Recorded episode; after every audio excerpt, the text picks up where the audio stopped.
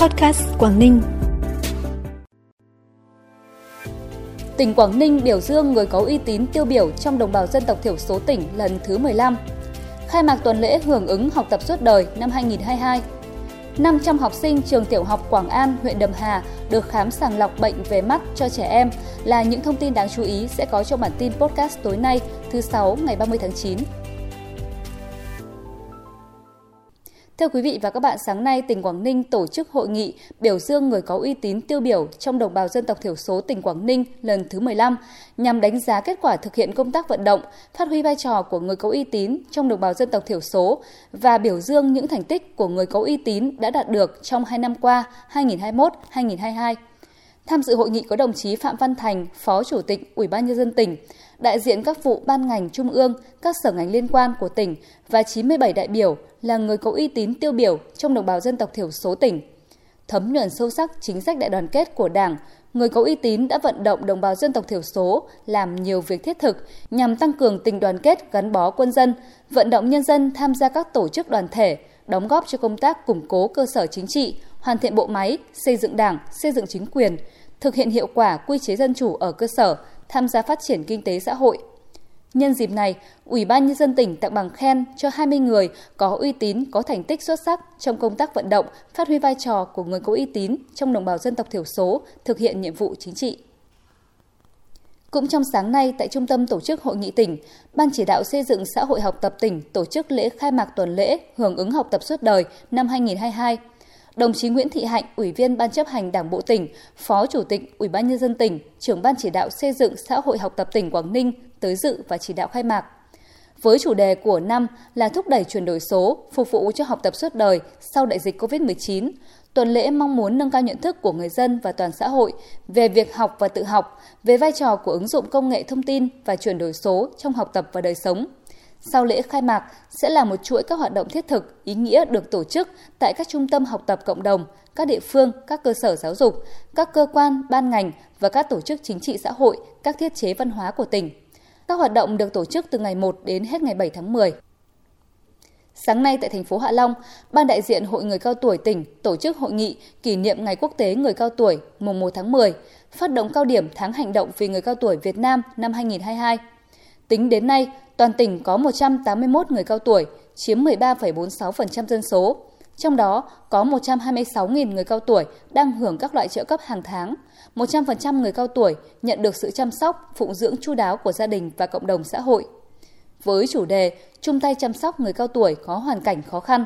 tháng hành động vì người cao tuổi Việt Nam năm 2022 tập trung vào nội dung tuyên truyền các gương điển hình, các mô hình tiêu biểu của cộng đồng trong chăm sóc người cao tuổi,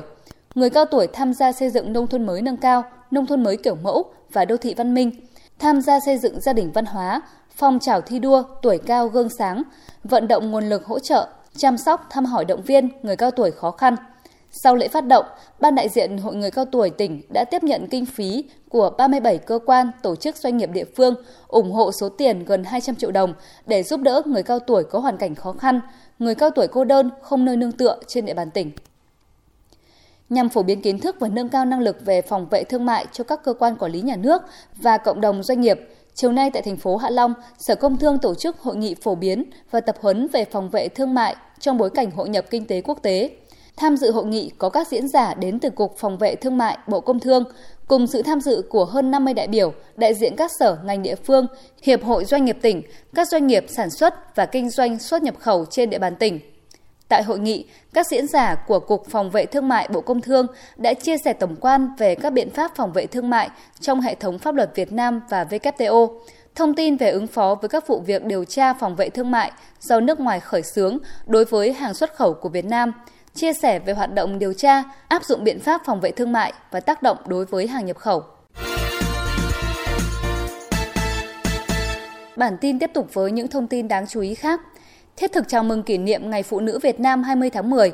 kỷ niệm 40 năm Ngày Nhà giáo Việt Nam. Hôm nay, Phòng Giáo dục và Đào tạo thị xã Quảng Yên tổ chức hội thi Nữ giáo viên tài năng duyên dáng ngành giáo dục năm 2022 với sự tham gia của 17 thí sinh là nữ giáo viên đang công tác, làm việc tại các trường học trên địa bàn thị xã. thông qua hội thi nhằm thu hút đông đảo nữ giáo viên tham gia với tiêu chí đề cao, tôn vinh vẻ đẹp của người phụ nữ Việt Nam nói chung, nét duyên dáng, vẻ đẹp tài năng, trí tuệ của nữ giáo viên ngành giáo dục Quảng Ninh nói riêng, góp phần nâng cao đời sống văn hóa tinh thần, tạo sự gắn bó, đoàn kết, đẩy mạnh các phong trào thi đua, phấn đấu hoàn thành xuất sắc nhiệm vụ. Từ ngày 23 đến ngày 30 tháng 9, Tổng công ty Đông Bắc đã phối hợp cùng Cơ quan điều tra hình sự khu vực 3, Viện Kiểm sát quân sự khu vực 3 và Tòa án quân sự quân khu 3 tổ chức các buổi tuyên truyền, phổ biến giáo dục pháp luật tại các cơ quan đơn vị trực thuộc Tổng công ty. Thông qua các buổi tuyên truyền, phổ biến giáo dục pháp luật, các cán bộ, công nhân viên chức, lao động đã được bồi dưỡng thêm về ý thức tự giác tìm hiểu, chấp hành pháp luật nhà nước, kỷ luật quân đội, các quy định của cơ quan đơn vị, qua đó nâng cao cảnh giác, chủ động phòng tránh, đấu tranh, loại bỏ các hành vi vi phạm kỷ luật, tự bảo vệ bản thân, gia đình, hạn chế thấp nhất và đi đến chấm dứt các vụ việc vi phạm kỷ luật nghiêm trọng tại nơi làm việc, góp phần thực hiện thắng lợi nhiệm vụ chính trị của tổng công ty. Sáng nay, Phòng Cảnh sát Phòng chống tội phạm về môi trường Công an tỉnh phối hợp với Bệnh viện Đa khoa tỉnh Quảng Ninh, Ủy ban nhân dân xã Quảng An tổ chức chương trình khám sàng lọc các bệnh về mắt cho 500 em học sinh trường tiểu học Quảng An, xã Quảng An, huyện Đầm Hà. Nhân dịp này, Phòng Cảnh sát Phòng chống tội phạm về môi trường Công an tỉnh Quảng Ninh đã tặng 15 xuất quà trị giá 500.000 đồng một suất cho 15 trẻ em có hoàn cảnh đặc biệt xã Quảng An – Toàn bộ kinh phí của chương trình do cán bộ chiến sĩ Phòng Cảnh sát Phòng chống tội phạm về môi trường đóng góp ủng hộ. Trước 17 giờ chiều nay là thời hạn chót để các thí sinh trúng tuyển đại học cao đẳng hoàn thành thủ tục xác nhận nhập học trên hệ thống tuyển sinh của Bộ Giáo dục và Đào tạo. Theo quy định, năm nay thí sinh sau khi biết kết quả trúng tuyển đợt 1 bao gồm tất cả các phương thức xét tuyển, trừ những thí sinh tuyển thẳng theo quy chế của Bộ Giáo dục và Đào tạo đã xác nhận nhập học với trường đại học mà thí sinh có nguyện vọng muốn học, phải xác nhận nhập học trực tuyến trên hệ thống tuyển sinh chung. Một số cơ sở đào tạo còn yêu cầu thí sinh xác nhận nhập học trực tuyến trên website của trường và nộp bản cứng hồ sơ trong ngày nhập học trực tiếp. Phần cuối bản tin là thông tin thời tiết trên địa bàn tỉnh. Trong đêm nay và ngày mai, tỉnh Quảng Ninh chịu ảnh hưởng của rìa Bắc giải hội tụ nhiệt đới có trục đi qua khu vực Trung Trung Bộ suy yếu dần, hội tụ gió trên cao còn tồn tại. Thời tiết các khu vực trong tỉnh phổ biến nhiều mây, có mưa, mưa vừa, có nơi mưa to và rông. Nhiệt độ giao động từ 24 đến 28 độ.